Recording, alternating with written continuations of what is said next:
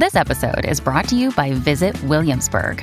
In Williamsburg, Virginia, there's never too much of a good thing. Whether you're a foodie, a golfer, a history buff, a shopaholic, an outdoor enthusiast, or a thrill seeker, you'll find what you came for here and more. So ask yourself, what is it you want? Discover Williamsburg and plan your trip at visitwilliamsburg.com. But hypnosis is more problem focused. It's saying use it to control stress, use it to control pain. You go into a state of self hypnosis, you're floating in water, you can transform the pain into a sense of cool, tingling numbness and learn to filter the hurt out of the pain.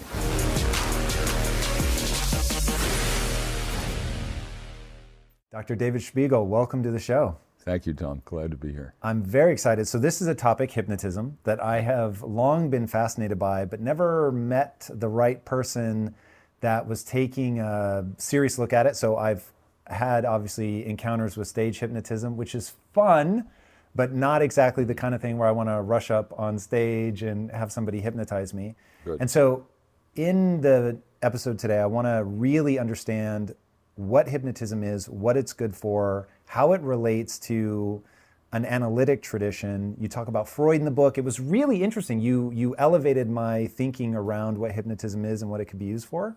Um, and I have a quote from the book that I want to start with, and I thought that this will set the stage well. If you can measure it, it's science. Everything else is poetry. Yet, assessment techniques have limitations. In the therapeutic odyssey, the clinician is best guided by both the science of Apollo and the poetry of Dionysus. Hypnosis is a fertile phenomenon for exploration by both the researcher and the clinician. It is a style of concentration, not a therapy, a capacity, not just a mystery. When the therapist employs trance and treatment, he is making maximum use of his patient's hypnotic capacity and motivation for change. All right. That's a pretty heady exploration that comes at the end of the book. So I had Right. had a lot of lead up before I heard that passage. Yeah. But what does that mean exactly? Well, Tom, I'm, I'm glad you uh, pointed that out. And it is, hypnosis is a state of highly focused attention. It's a naturally occurring state. It's an ability that many of us have and we underutilize. You know, we don't, our brains are the most powerful organ in our bodies, uh, but they don't come with a user's manual. And so there are a lot of things that our brains can do that we're not fully aware of. So when you get so caught up in a good movie or a play that you forget you're watching the movie, you enter the imagined world, not the real world, uh, that's a form of self hypnosis. And one of the things that people misunderstand is because in states like that you tend to suspend judgment, you have great power to do things you may not have thought you could do. Like what? Well, right now you have sensations in your bottoms touching the chair, and hopefully you weren't aware of that until I mentioned it. If I did, we could stop now. Uh, we do it all the time. Your brain has the ability to say, this sensation is important, that one's irrelevant, don't bother with it, to dissociate aspects of sensory or cognitive experience. And we can learn to employ that and control it. It's where people make a big mistake about hypnosis. They think it's losing control. Hmm. It's actually a powerful means of gaining control. It doesn't look like that from the outside. I've heard you say that before. And hmm. later, so you and I checked before we started. I did not think I was hypnotizable. Right? Uh, because of an earlier experience that I had. And you said that given the real fast test, that I actually may be quite hypnotizable, Yes. which is exciting for me. Yes. But from the outside, looking at it, it looks like people are losing control. Like they even talk differently. Like it feels like some part of them is gone. And so I'm very curious in what way is it us gaining additional control? Well, it's a way of discovering other aspects of yourself that you may not be fully aware of. If something is gone, something else is there. And what we found is that hypnosis is really a form of cognitive flexibility. Your very ability to take in a different perspective, a different point of view, to experience writing uh, about a rainstorm as if it were raining outside when it isn't, is a skill. It's an ability you can use. It doesn't mean you're weak minded, it means you're flexibly minded. And so, what's good about hypnosis is that you can take on different ways of approaching a problem. You can think of a difficulty like pain in a different way. It's a signal.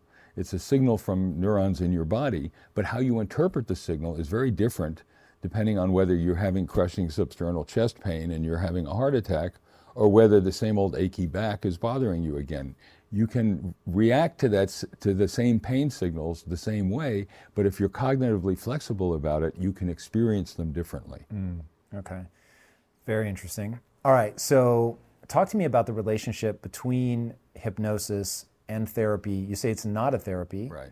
That it's just focused attention, right? But you talk a lot about how the the moment that psychoanalysis really first became something that th- this could really work was tied to hypnosis. So, if hypnosis is not a therapy unto itself, what is it doing that allows psychoanalysis or other methods to work? Well, hypnosis is the state of open, generally accepting concentration but it means that you have to have a strategy along with it to have a therapeutic benefit. Now, Freud, in his early work, in his studies in hysteria, the first uh, book that he wrote, he, was, he, he, learned to use hypnosis from the great French hypnotist Jean Martin Charcot, and he was using it to help patients relive earlier events in their life that he thought might be related to their current symptomatology. And uh, he, he says in his autobiography that one moment I was relieved um, of, of a difficult situation by the entrance of a manservant. My patient threw her arms around my neck during hypnotic trance. And he said, I was modest enough not to attribute this to my own irresistible personal attractiveness. I discovered the mysterious element at work beneath hypnosis. So he thought that it was transference, that when you have these intense experiences, you may transfer feelings you have about them to your therapist. Now, we know that that happens in therapy all the time. If you see a therapist for post traumatic stress disorder, you may suddenly become afraid that the therapist is doing something to harm you. So, part of the work then is not just using the hypnosis to relive the memories, but therapeutically suggesting to the patient that the feelings that are coming up are related not to the present situation directly, but to the, the fears that come up when you think about early traumatic experience. So you're reliving it, but you're restructuring it. And that's where hypnosis can be very helpful, is to bring up issues, but then see them from a new point of view. Mm. So you've done a lot of brain imaging yes. uh, on people in hypnotic states. Right. i really want to understand that. Are things turning off in the brain when you go into hypnosis, or are they turning on? Uh, it's not quite that simple, but close. There, we found that when people go into a hypnotic state, three things happen. One is you turn down activity in what's in the anterior cingulate cortex. It's this uh, a, a, brain structure like this, right down in the middle center of your brain. It's part of the salience network. So if we suddenly heard a loud noise we thought was a gunshot, we'd suddenly change our attention. Mm-hmm. That's the salience network saying this could be trouble. You better pay attention. It's what um, many um, social media um, uh, approaches use to get your attention. They talk about a threat, you know, and so suddenly you're scared and you pay attention to something. It bleeds, else. it leads. Right, exactly. So you turn down activity in that area. You're not worried about the fact that you're narrowing the focus of attention. Mm-hmm. You then connect the dorsolateral prefrontal cortex, part of the executive control network, to the insula, which helps to regulate the body and is part of the salience network and you disconnect the dorsolateral prefrontal cortex from the posterior cingulate. That's a part of the brain called the default mode where you just reflect on yourself and who you are. Activity there is turned down during meditation, for example. Mm-hmm. So you're, you're worrying less about what else you might be thinking about, and you're allowing your executive control network to strong, more strongly connect with your body. So it, it's a state of highly focused attention dissociation of things that ordinarily would be in consciousness, and sensitivity to input that really represents cognitive flexibility. Whew, okay, so that's a that's a complex bundle. Let's yes, talk about disassociation. Right. That sounds bad. I have a negative connotation in my mind. Somebody goes through a traumatic something, they disassociate. Do we have that from an evolutionary standpoint so that we can deal with trauma, or is there a beneficial take to that? You know, Tom, that's a very astute point. You know, I, I've sometimes wondered, why did we evolve to mm. have this ability? And if you think about it, we're, we're pretty pathetic physical species. You know, we're not that big, we're not that strong. We don't see as well as eagles, we don't smell as well as bears, you know, we don't hear things that well. We see we do see things pretty well though. That's our major defense. Mm. And so it, it's important uh, for us to use the capacities we have to protect ourselves. Now, predators who usually have eyes in the front of their heads, like tigers and lions, And prey that have eyes on the side of their head so that they have a wider visual range um, are more keen to picture a predator coming, but predators detect motion. That's how predators find prey. And if you are good at staying very still when you're in danger or when you're hurt, you're more likely to evade a predator. And so there is real adaptive value to being able to inhibit the urge for motion, to control anxiety, and to, con- to reduce your ability to experience pain, to control pain too. So I think that this capacity to regulate concentration had real evolutionary adaptive value, and that's why we are this way. But we don't use it nearly as much as we could. All right, so I'm simultaneously disassociating, but I'm also paying closer attention to my body. Exactly.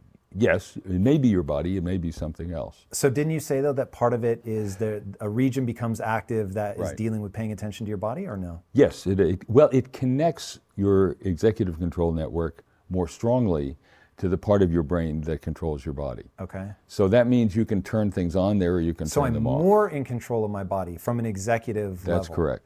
Man, that feels like the opposite of what that is the opposite of what I think about with hypnosis, where it's like you're having the person raise their, arm. oh my God, it's like it's working without me. Yes. Help me reconcile that. Well, your the dissociation of your arm means that you can disconnect control systems that involve your hand floating up in the air and it'll float back up if you pull it down. But it doesn't mean you don't control it, you just control it in a different way. So you discover that you have two different control systems hmm. for your different arms, and one is the usual and the other is the unusual. And that's just enhancing your array of abilities. It's not saying you're really out of control. You're not. You're just have a more complex set of control systems than you realized. That's so intriguing. Do you know what tummo is? Tumult. So Wim Hof uses tummo. So he can heat up like the palm of his hand. Right. And so there were these monks that were studied because they claimed that they could like melt the snow around them, that they could make one hand warm and the other hand cold. And people were like, there's no way. Yeah. And so they went and measured it. And they actually can do it. It's really impressive. And then Wim Hof has probably been the one that's been studied the most, and they've submerged him in ice, and he can maintain his core temperature long past where he should be in hypothermia. I mean, it's really impressive.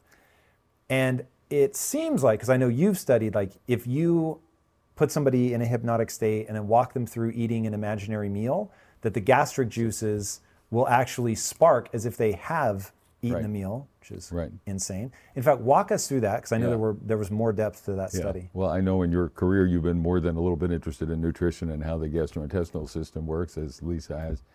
And um, what we found, we, we got people to not eat, you know, to, to be without food in the morning. I met with them, uh, we hypnotized them, we had them eat imaginary meals. So we'd spend an hour, I got hungry just listening to it, you know, but they would uh, go to Alice Waters restaurant and, you know, have a good meal there. And one woman, after about 30 minutes, said, let's stop, I'm full, you know, just eating imaginary meals. And, and we had uh, a 200% increase in gastric acid secretion. We put down an NG tube and measured their gastric acid secretion.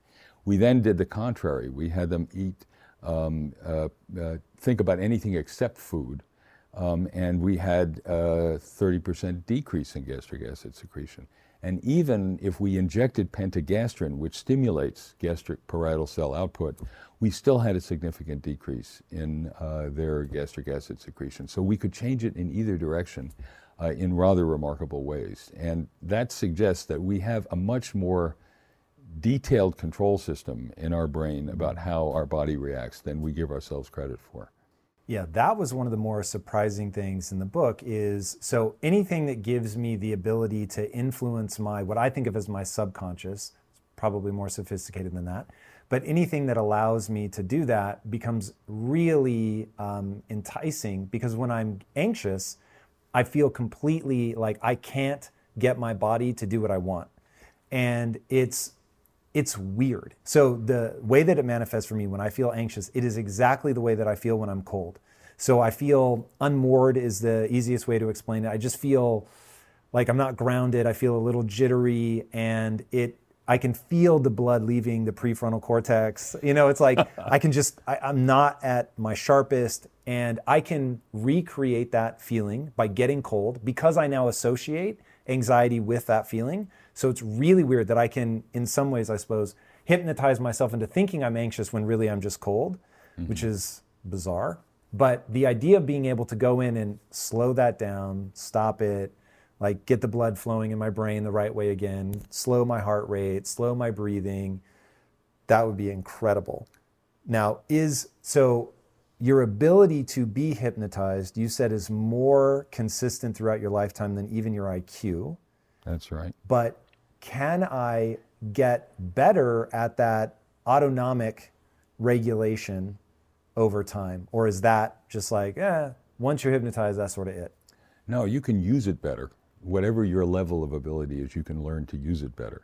So, what you've just described for me, Tom, is a typical thing that happens to people when they get anxious, which is one way they notice it is their body feels more uncomfortable. And you mentioned you feel cold, you may start to shake a little bit, muscles tense up, and then you notice that and you say, oh my God, this is going to be bad. You know, I'm mm. getting anxious again. And what does that make you do? It makes you more anxious. So, your brain is sending you the signal. It's like a snowball rolling downhill.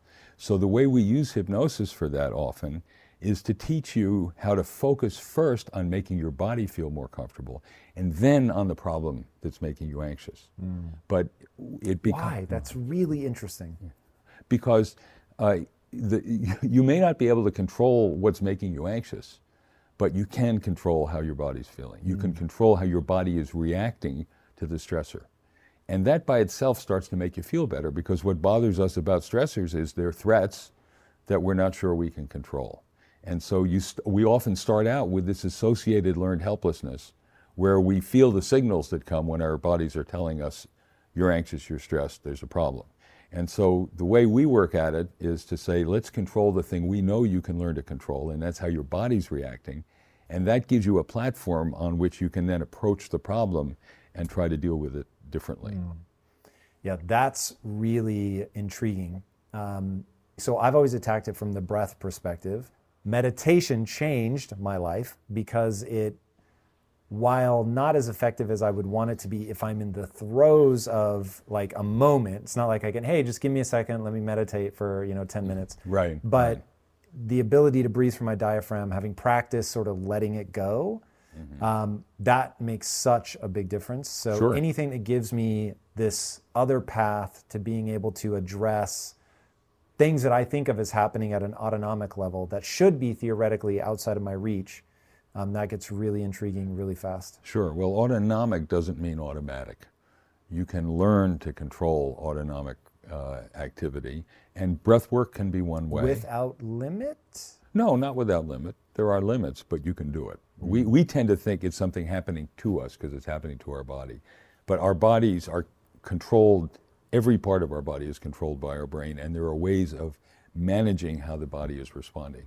You know, breath work is a very interesting thing too because breathing is normally an automatic function, but we can take it over and do it anytime we want. Mm. So, and the control system for it is right at, at, below the brainstem, in the brainstem, and it, it, it's a place where it's right at the edge of conscious and unconscious control. And so, taking control in breathing can be very helpful. Yeah, no doubt. So, as people begin to explore this, it seems like, at least if they fall into the category of people that are able to do it, because I know about a third of people can't, right? Um, that it it seems to have a pretty profound impact. Why then does hypnosis have the sort of weird reputation that it has? And why is it, if it was being used pretty um, out in the open. I mean, so you have a guy named Mesmer, which is where we get the phrase mesmerize. That right. was back in what the late 1800s. It's been around for a long time. So really? why has it struggled to gain, I'll call it legitimacy? Well, hypnosis um, is the oldest Western conception of a psychotherapy. It's the first time that a talking interaction between a doctor and a patient was thought to have therapeutic benefit. But and who was it? Was that Freud? Um, well, it was Mesmer. Mesmer, you know, he demonstrated that people could go and have these pseudo seizures and all kinds of things. He became the go-to physician in Paris uh, for a long time until the other physicians got unhappy about how much of their business he was taking. Um, and he was discredited because of his theory of why hypnosis worked. He called it animal magnetism. He thought there were magnetic fields in the therapist's body that influenced the magnetic fields in the patient's bodies and corrected them. Um, Even though he was using hypnotism? Did yeah. he understand what he was doing? he, he had a theory, and he, he knew that he was influencing people. He knew it could change things that happen in their bodies. Would he have them stare at a single point or watch a watch? He would he would sometimes do that. He would, he- but he also put them next to what they called baquets in France. They were f- uh, tubs filled with magnetic filings, and the idea was a weak magnetic field, and that maybe the magnetism would change the magnetic fields in their bodies. Um, that wasn't true, and so a French commission that included our own Benjamin Franklin, who was having fun in Paris, the brilliant chemist Lavoisier, and the doctor well known for his work in pain control, Dr. Guillotin, the inventor of the guillotine. He kind of created the mind body problem. They were all on this panel. They decided that he was wrong about magnetic fields, which he was wrong about. But they kind of threw out the baby with the bathwater, and it unfortunately a lot of hypnosis has been associated with stage hypnosis with uh, people who don't know anything about doing psychotherapy or assessing medical problems. And so it got a bad rap. But then, you know, there have been bad drugs too. There have been snake oil salesmen forever. And somehow we don't see medication as necessarily being bad in the same way that we have with hypnosis. So it got a bad rap, but it's still around because there's something powerful and helpful about it. Yeah, it's really interesting. So one thing that stage magicians do, that the post hypnotic suggestion, where it's like, "Hey, you're going to go back to your seat, and when you hear me say chicken, you're going to yell out." A, is that real? Does that work? And if it does work, why? Well, it has to do with uh, your openness to incorporating novel cues um, and dissociation. That And do not- people know that, like, if if somebody is hypnotized and you give them a post hypnotic suggestion, do they know that they're going to have that reaction, or are they as surprised? As Well, they know and they don't know. Part of their brain knows because some of them do it. Not everybody by any means. You know, the stage hypnotists, the beginning of any of these shows, they'll get people cycling on and off the mm-hmm. stage because only about one in ten people are so hypnotizable that they'll do stuff like that. Right. So they, they filter them around until they get the few who will. Mm. But w- the ones who do have taken in the information but don't consciously remember the instruction episode. And so when they hear the cue they do it. Not everybody does but some people do. So the information is there but the awareness of how and when they got it and what it means is not there for the moment. You know i think it's one of the things that scares people about hypnosis is that it shows us how susceptible to influence mm. we are and I wish people in this country were a little more aware of how susceptible to all kinds of strange, weird influences than we are. Tell me more. What do you mean?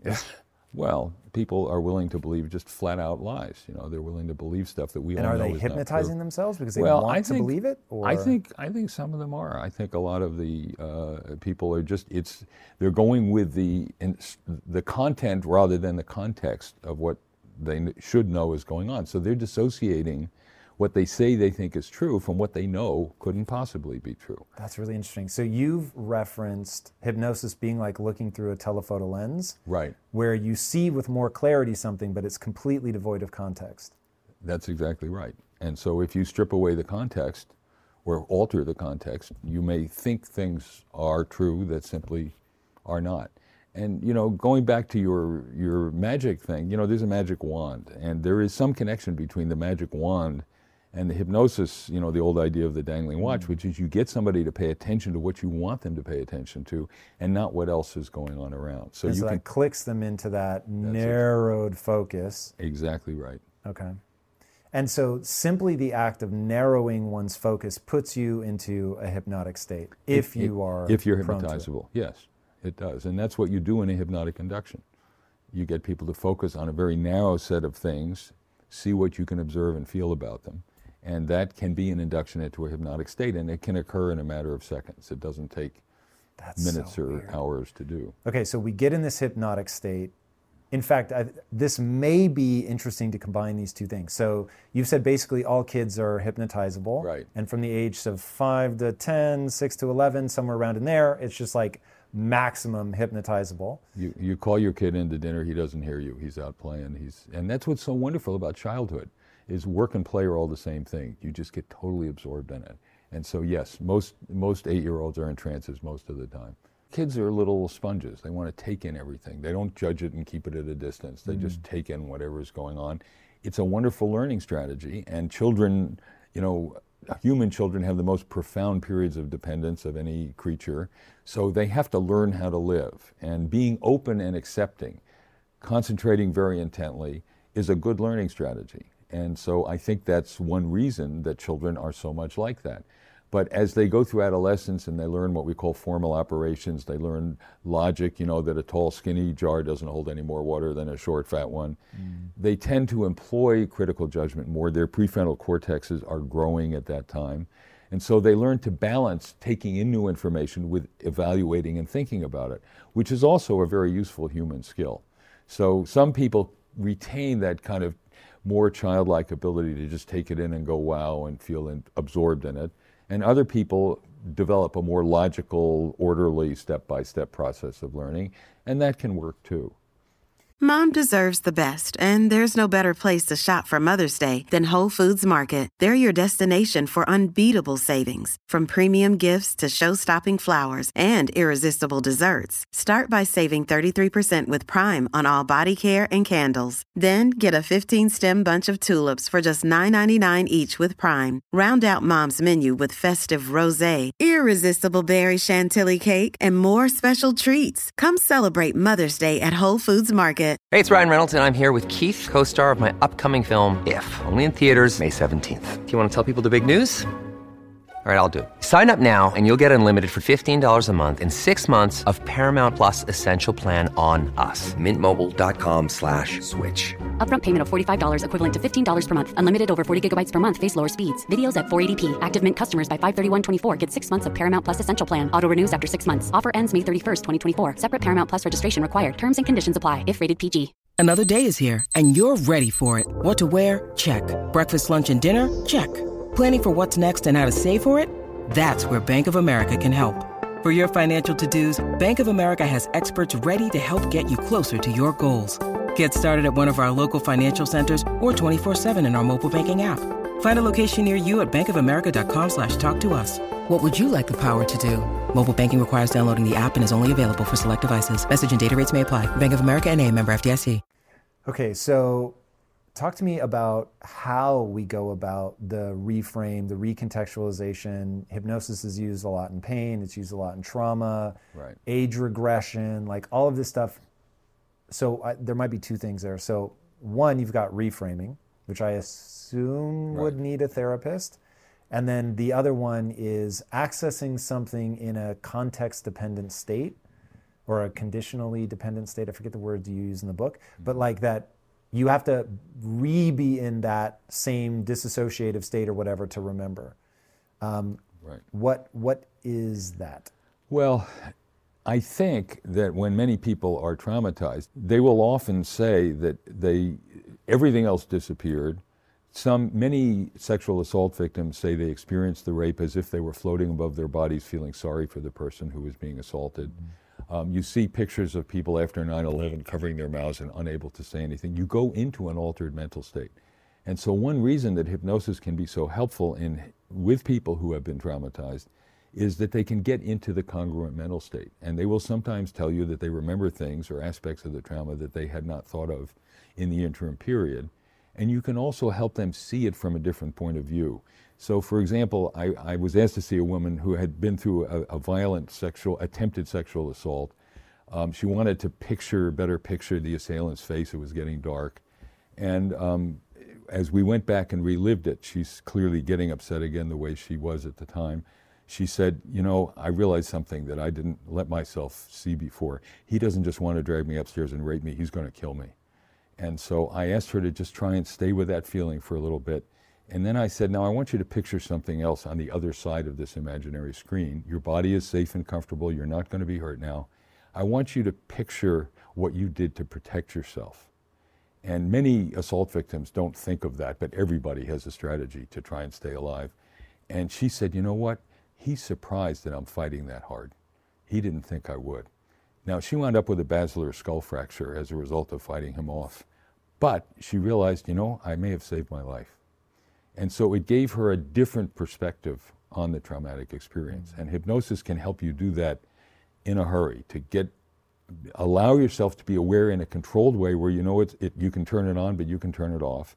and then picture also a different aspect of the traumatic experience. We call that restructuring, cognitive restructuring of what the event is. And that's a way to help people deal with trauma. So, what do people mostly come to you or any clinician that uses hypnosis for? And is it something they have to keep coming back, or how does that? Well, what I try to do, Tom, is uh, they come for problems like pain, uh, stress, anxiety, insomnia, difficulty sleeping. Uh, they, they come to stop smoking, uh, to eat better, to, to lose weight, um, and eat more, more healthily. Uh, and um, I assess their hypnotizability, teach them how to use self hypnosis. I will sometimes see them several times. For people with complex trauma histories, I'll often see them many times to try and help them work through the trauma. But what we tried to do is come up with a way that they could still get much of the benefit of working through the experience, but not have to co- keep come see me or another clinician. So with the Reveri app, they can hear my voice, go through the same procedure, but modified depending on how they're reacting to it, and put themselves to sleep. Um, we, we, had one woman who said she was a little upset with how the app was working, but she said, I want to tell you it's the first time I've slept in 15 years, so I really want to make sure that this works as mm best as possible. So it, it's a kind of compromise where they can get the benefit of the expertise without having to keep going to and paying uh, a clinician to do it time and again because it really is learning to use your own internal ability. And once you've learned that, people do it for themselves. I have cancer patients whose pain over a period of a year got reduced by 50% on the same medications just when they feel that pain in their chest and they think it's another tumor they just go into a state of self hypnosis. Imagine they're floating in a bath, a lake, a hot tub, or floating in space. Why floating? It, you know what? It's just it. it I, have known a few people who don't like it, but most people have pleasant associations. They take a bath, I they do. get in a hot tub. You like do too. When when I have trouble falling asleep, and this is without ever being prompted, I right. imagine myself floating in the ocean, sinking. I don't know why sinking, huh. but I imagine myself floating to the bottom of the Marianas Trench, and that should be terrifying. Yeah. But I imagine the water is warm and there's just something so enveloping. I don't know if it's like a womb thing. Oh, that That's sort of right. what I've always yeah. read out of like my own desire to imagine myself completely encased in water and just sinking, sinking, sinking. Of course, I have to tell myself before I start, this is weird, but I have to tell myself you can breathe underwater. No, that's. So that I feel completely relaxed as I'm sinking. So it's not a threatening feeling. It's just anyway. It just you you always mention this idea of floating, floating, floating. I was just curious because so, that resonates with me so well. I just didn't know why it's so universal. So listen, folks. You know, he'd be, you'd be a really good hypnotist because you give a very nice description, and the fact that you think about that concrete potential problem. You know, how could you be floating down under the ocean and still breathing? And you take care of that is exactly what is needed for people who are letting themselves go and allowing themselves to feel this alteration mm. in sensation. So that's that's good hypnotic instruction, and it obviously works for you. Yeah, it's interesting. It it works sometimes, but I would really like to get way better at it. Sure. All right. So going back, people come in. They come in for all these things. You tell them to imagine themselves floating, and then we were just about to get into how that helps? Well, that's one of the things. I mean, it depends on what the problem is, but typically, um, for stress management, for example, I'll say, imagine you're floating in a bath, a lake, a hot tub, or floating in space. Now, notice how quickly and easily you can use your store of memories and your imagination to help yourself and your body feel better. Mm. So we get them immediately. And one of the wonderful things about hypnosis when it works is it works right away. You know, you don't have to wait. You don't have to take it on faith that if you keep doing this for three weeks, you know, you'll start to feel better um, you can see whether or not it's helping you. And if you feel that sense in your body, you say, you know, if I can make my body feel better in this way, sometimes the way I'm approaching problems may make it feel worse. So you're learning that there are ways that you can control your body. And then I have people picture on an imaginary screen on the one side something that's stressing them out right now.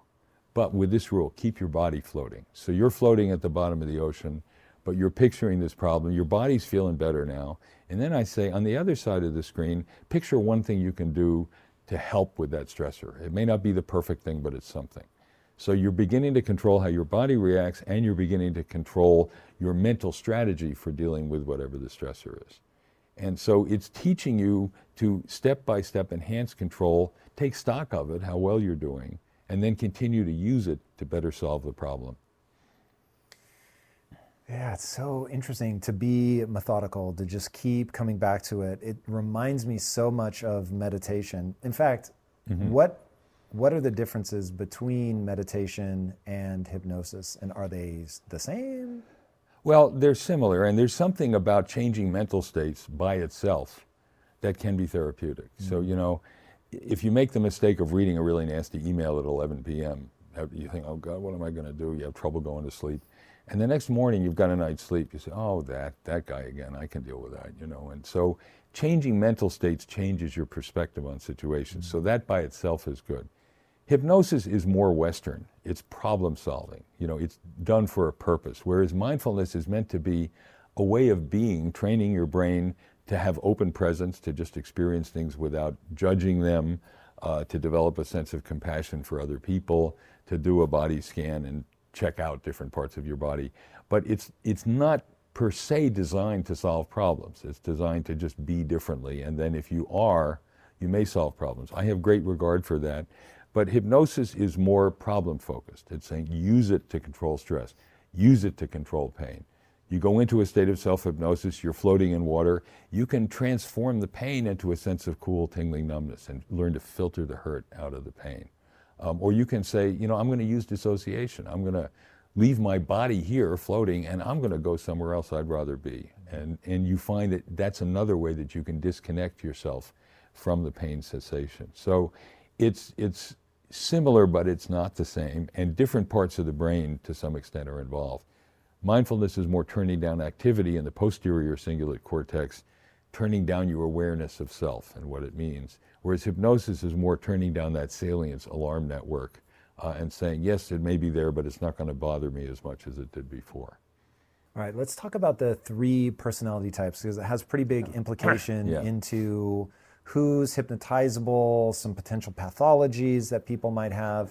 So you've right. got the Apollonian, right. the uh, Dionysian, right. and the, the Odyssean. Odyssean. Yeah. Uh, What's the difference? So the Dionysian, uh, Dionysus was the god of pleasure and celebration in Greece. I like and, him already. there you go, you're there.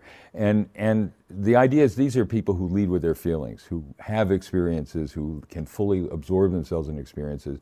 And that's like people who are very hypnotizable. They just get totally engaged and engrossed in the experience.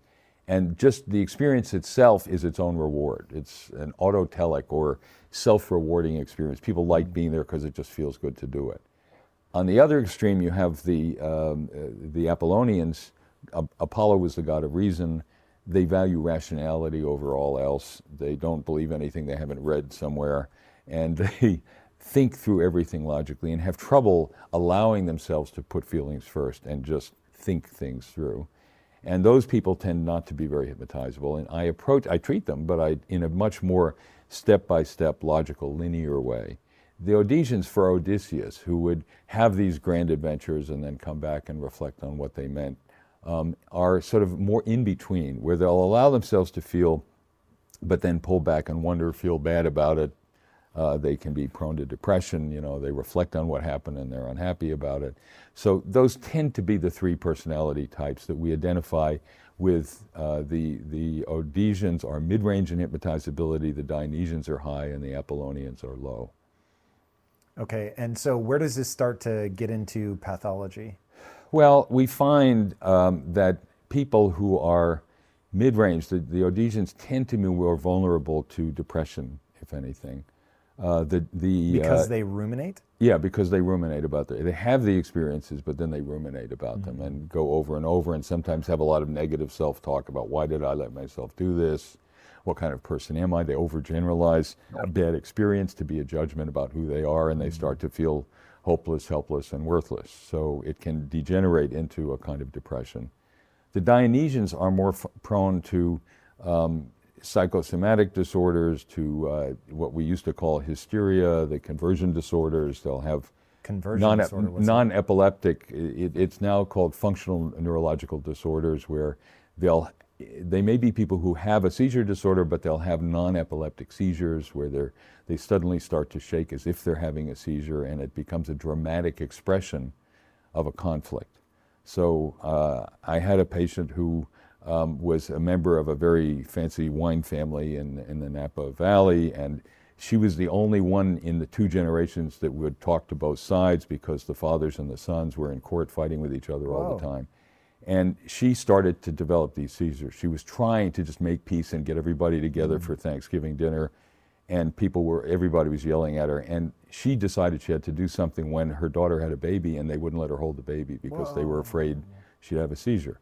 So I did two things. She was very hypnotizable. I had her bring on a seizure. She made it happen. And then I taught her to make it weaker and weaker so you can you can't stop it right now, but you can start it. And that's a way of mm-hmm. teaching you control. And I said the other thing is when your father calls you and starts yelling at you on the phone, hang up on him. She was calling him every day and he'd always yell at her. I said, You don't have to take that. So teach him a lesson and just don't talk to him until he stops doing it. And she's now holding the baby, the kids are growing up, and she's doing fine. So she could express herself more in action than in words. And I was trying to help her learn to provide structure uh, to that situation. All right, we get our hooks into this through different means. So it could be meditation, it could be hypnosis, it could be a psychoanalytic tradition, but finding ways to acknowledge. I'm putting that. I, you never said that, so I'm putting those words in your mouth. But that seems like you can get on board with that. Uh, and then reframing it. And that hypnosis is a great way to get us into a hyper sense of concentration, but with some disassociation in there, so that we're altering the way that we perceive things. Um, and then we can reinforce this in ourselves and we can get better at doing this, whether it's reducing pain, reducing anxiety, reducing the tremors, whatever the case may be, by practicing this. Now, when we're in self hypnosis, would we be repeating in our heads the kind of thing that you say, like, I'm floating, I'm going down, um, I'm feeling calm and safe, and on this side of the screen, I'm going to imagine this, and over here? Is that what you're doing, or is it once it becomes the self reinforcing part, does it take on a different approach? Well, it, it, it's good to have a structure like that to start with and to start out doing. And again, we can te- allow people to hear that again and again if they want using the Reveri app um, or seeing other people who practice hypnosis if they want. Um, but yes, it, it, it's a starting point. If you have a structure, you can learn how to get there, you can see what you can do, and then you can develop on it. You can say, well, you know, I feel better rather than floating. I like to imagine not being in the ocean but floating in space, or I can be somewhere else like lying on the beach in the sun where I feel comfortable. So they can elaborate on it and, and use it in a different way that they begin to develop. But it helps, like with any practice, to begin with a concrete example so you can see what it feels like, and then you can start to uh, amplify it in various ways. And a key part of this is the sense of feeling safe, I imagine, having to get people into that state where they're calm, they're relaxed. Right. And then you pull in that idea. Now, one thing that that makes me think of is doing treatment with drugs. So MDMA is something that I've long promised myself that I would try. Uh, I'm super in, like if I were going to do a drug, it would definitely be MDMA, at least from what I hear. Um, it sounds pretty extraordinary. And the way that I explained it to my wife is imagine if I put you in a state where you're just awash in serotonin, everything feels good and okay and embraced with love. And now I have you in that state revisit a trauma. And now it's, you know, whether it's a deeper empathy for yourself, if it's something you blame yourself for, or uh, a greater understanding that you're going to be okay now and that you can move forward sort of in this light and love. Um, I know you've looked at psilocybin and the way that it can change people's sense of what dying means. Have you seen a similar kind of effect from hypnosis? Um, yes, hypnosis can be helpful uh, in teaching people how to change their both the, their physical state, how they feel physically, to control it even without the drug, but also the effect of the drug. So one of the things that MDMA does, you know, it's uh, called ecstasy. It's the sort of interpersonal connection drug. You know, it helps you feel more connected with other people. Now, many people who have been traumatized feel ashamed of what happened. They feel guilty. We'd rather feel guilty than helpless. And there was, Whoa, that's a statement. yeah, and it's it, people blame themselves for events they had no control over Why on earth would we rather feel guilty than helpless? That's interesting. because you think if you if it was your fault, you could replay the the movie and make it come out differently. Trauma is, in essence, the experience of being made into an object, a thing. You have no control over what's happening to your body. And so you'd rather feel you were in a situation where you were still in control, you could have made it come out differently, mm. but you didn't do the right thing. Part of it is to detach yourself enough, but approach it so that you can get a truer perspective on what happened and what you could do and what you couldn't do. So you don't blame yourself for things you don't control. And there's a sense of shame that comes with that. So many people are ashamed of whatever trauma was done to them. Many sexual assault victims are ashamed about it, even though they have nothing to be ashamed about. And so a drug that helps you feel you can reconnect with people can help to counter that sense of shame and isolation that many people who have been traumatized have.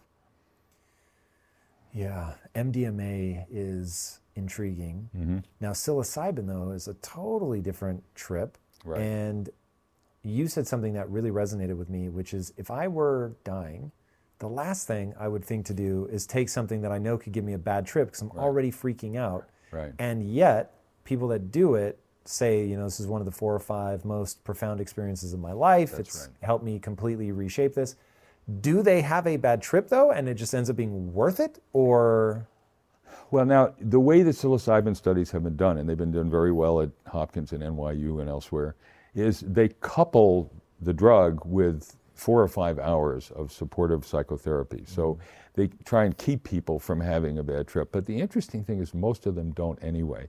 And part of it, I think, is, and I've worked a lot with dying breast cancer patients without drugs, and we were told when we started this that we'd give them what amounts to a bad trip. They'd watch other people die of the same disease and that they would freak out.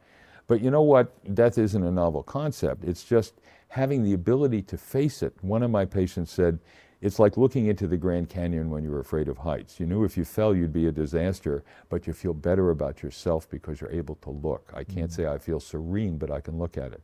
And I think people t- thinking about it on psilocybin say, you know, this is a terrible thing, but part of what I'm experiencing is the preciousness of the moment. I can have this negative feeling. I'm still alive. Uh, I have the people that I've loved in my life. And the fact that that happened isn't going to go away even when I go away. So they see their death from a different perspective. And the capacity to see it differently makes it less overwhelming.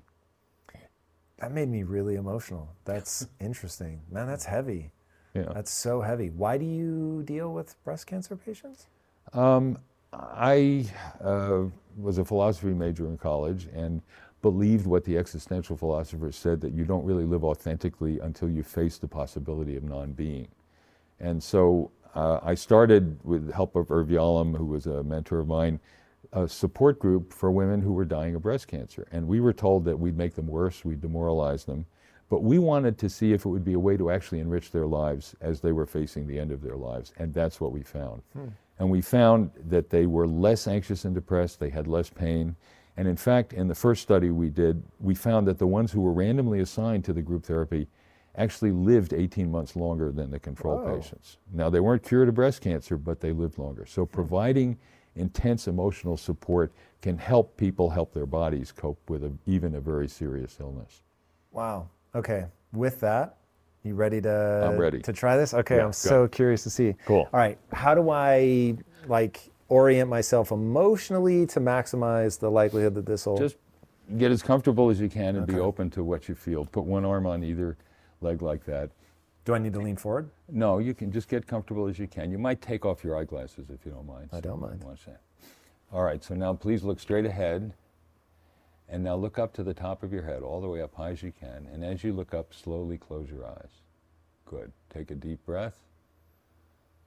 Let the breath out, let your eyes relax, but keep them closed and let your body float. Now, as you concentrate on your body floating into the chair, I'm going to concentrate on your left hand and arm.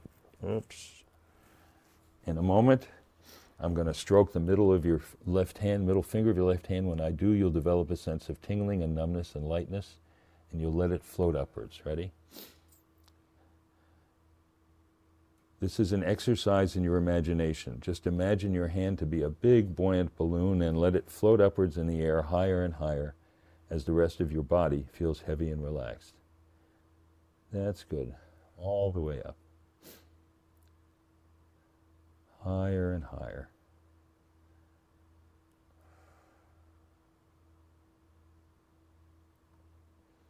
Each breath deeper and easier, hand floating higher and higher as the rest of your body feels heavy and relaxed. That's good. All the way up. The higher it goes, the lighter it'll feel. Each breath deeper and easier. That's good. All the way up. The higher it goes, the lighter it'll feel.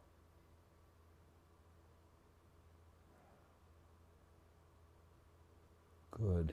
Now I'm going to position your arm like so and give you this instruction. Your hand will remain light and in this upright position even after I give you the signal for your eyes to open. If I pull your hand back down to your leg, it will float right back up to the upright position. You'll find something pleasant and amusing about this sensation. Later, when I touch your left elbow, your usual sensation and control will return. Each time you go into this state of concentration, you'll find it easier and easier to do, and you can use it to help you concentrate on what's important to you. Right now, we'll come out of this state of concentration together by counting backwards from three to one. On three, you'll get ready. On two, with your eyelids closed, roll up your eyes, and one, let your eyes open. Ready? Three, two, one. Good. Now stay in this position, please, and describe what physical sensations you're aware of now in your left hand and arm. It feels light Light. and weird. It changed while it was moving. At first, I felt it was really subtle, real, it just moving. But now it actually feels buoyant. It feels buoyant. Yeah. Uh, is it? Um, does your left hand feel as if it's not as much a part of your body as your right hand? It feels the same, but it feels like it's being altered by something. It, It- feels buoyant. It Does still feels like mine, Yeah. but it feels like I don't feel like I'm holding it up. Good. All right. Well, now note this. See, it feels like it wants to move, but not enough to actually lift. Well, turn your head, look at your left hand, and watch what's going to happen. And, and see now, now it doesn't feel like my hand, which is weird. Like looking at it does not feel like mine. That's super bizarre. And while you're looking at your hand, just imagine it to be a big, buoyant balloon.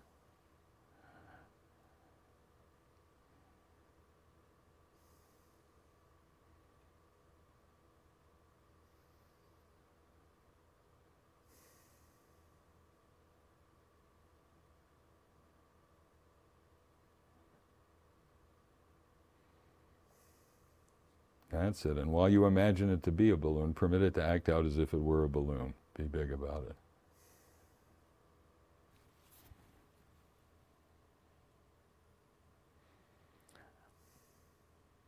Can you describe what that feels like? Feels like it's just lightning. Good. Now, as your left hand continues to go up, by way of comparison, Tom, raise your right hand. Put your right arm down. Are you aware of a relative difference in sensation in your left hand going up compared Yes. to your right? Is one arm lighter or heavier than the other? This one's light. it's it feels buoyant. Like it feels like it's in water. Like I don't feel like I'm holding it up, That's great. which is super weird. Good. So that's that's an, an experience of dissociation. The two hands feel very different. All right, now make a fist with this hand, tight fist. Ready, open. Are you aware of a difference in sensation and control now in your left hand and arm compared to a moment before? It doesn't feel buoyant and Right. it feels like my hand again. Good. Did- But it's really subtle. and did you have a sense of floating lightness or buoyancy in your left hand and arm during the test? Yes. Very much so. Did you have that sense in any other part of your body? Head, neck, thighs, abdomen, chest, Not all over? no no no. I tried to imagine myself floating, so I felt very calm and relaxed. But that was the only part that felt Like when it was up here, like right now, I feel like I'm holding it there. Right, right. But when it was there before, I didn't feel like I was Right. holding it. Okay. Well, your score is seven out of ten. You're quite hypnotizable. Um, that was really interesting. But that was A, more subtle than I expected it to be. Uh-huh. And B, that once I was in that position, it was, then it really felt strange. I felt like I could leave it like that forever. Yeah. And I would have no sense of effort, Right. which was unexpected. You were able to do it without effort, and that's exactly what you can feel with hypnosis. That you can learn to change the way you experience parts of your body, um, and I could see how that would have tremendous implications for pain. Yeah. To your point about focus, like at one point, the only thing I was thinking about was my hand right. or my arm. Right, exactly, exactly. Narrowing your focus, Yeah. disconnecting the way it felt from the way the rest of your body felt. That's what you can do in hypnosis and very quickly. And what would you say your level of tension, overall physical tension, is right now? Uh, well, it's back to normal. so Back to now I'm aware that I'm on camera, that I'm being watched. right. Whereas when we were doing that, I, at one point when my hand was up, I was completely focused on that and forgot that I was in front of camera. I felt way more relaxed. Exactly, exactly. So you can see that you can reduce that level of tension very rapidly, mm-hmm. and then it, it may come back, but you can do it again. You've learned that you can do that again. And so that's one of the advantages is you have a, an in vivo experience of how quickly and profoundly you can change the way mm-hmm. parts of your body feel or your whole body feels. What's interesting though, and you talk about this in the book, I wanted it, and this is weird and a little uncomfortable, I wanted it to come from you and not from me.